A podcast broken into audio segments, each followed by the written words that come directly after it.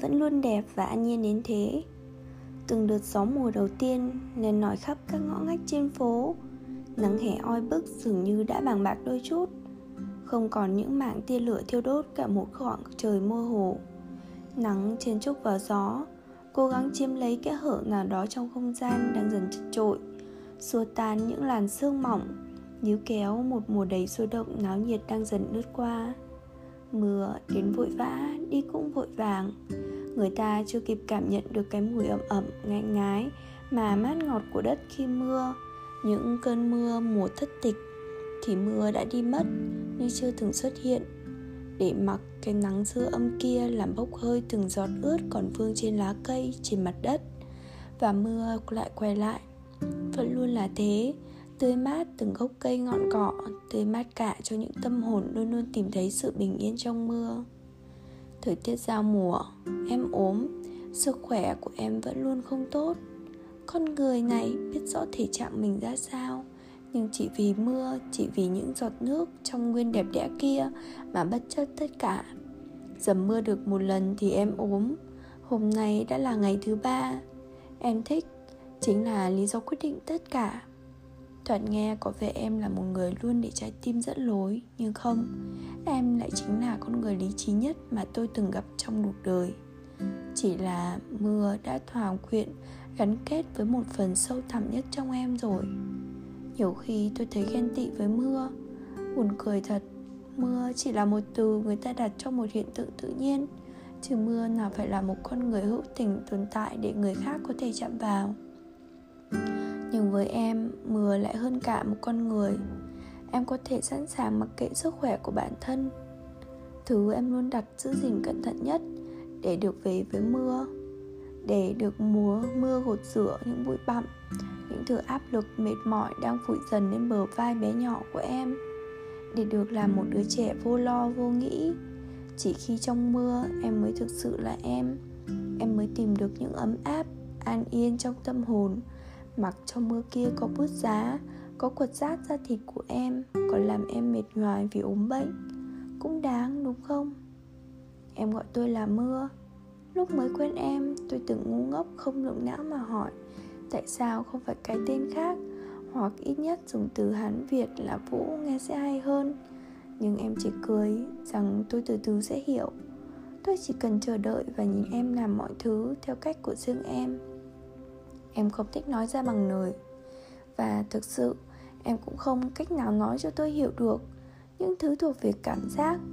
Vốn dĩ, câu chữ không thể diễn tả, muốn hiểu thì chỉ có duy nhất một cách là dùng cảm giác để hiểu lấy cảm giác. Dùng toàn bộ trái tim để cảm nhận một phần trái tim mà thôi.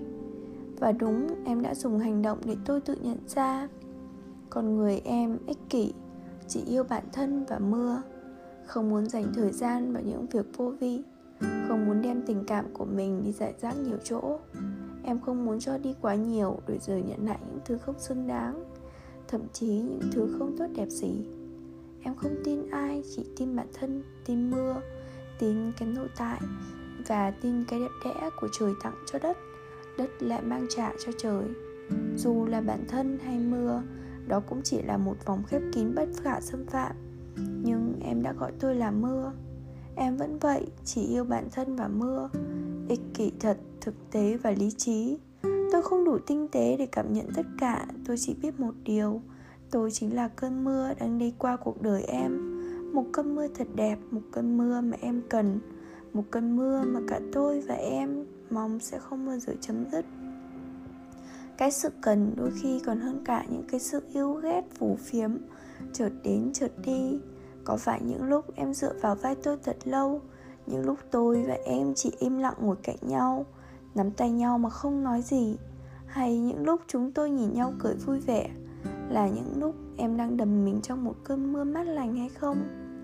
Tôi là người ít khi đánh giá cao bản thân trong một việc gì đó.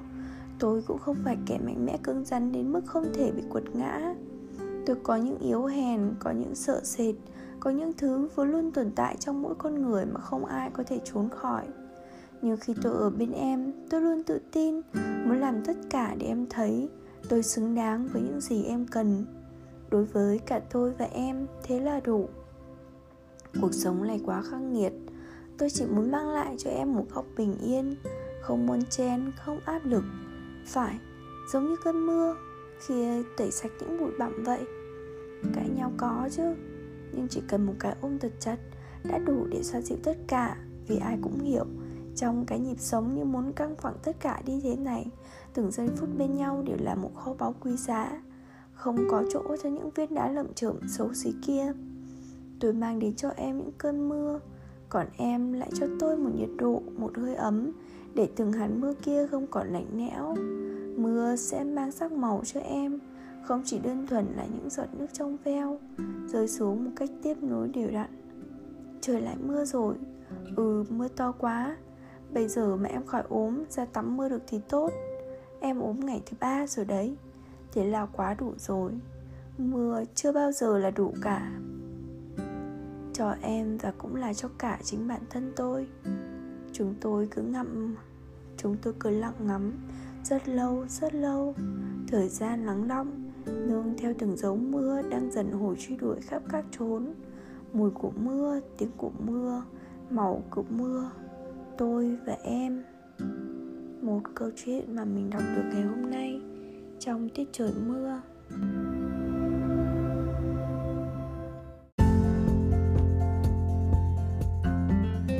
Sự tích hồ gươm. Vào thời ấy, giặc minh đặt ách đô hộ ở nước nam chúng coi dân ta như cỏ rác, thi hành nhiều điều bạo ngược, làm cho thiên hạ căm giận đến tận xương tủy.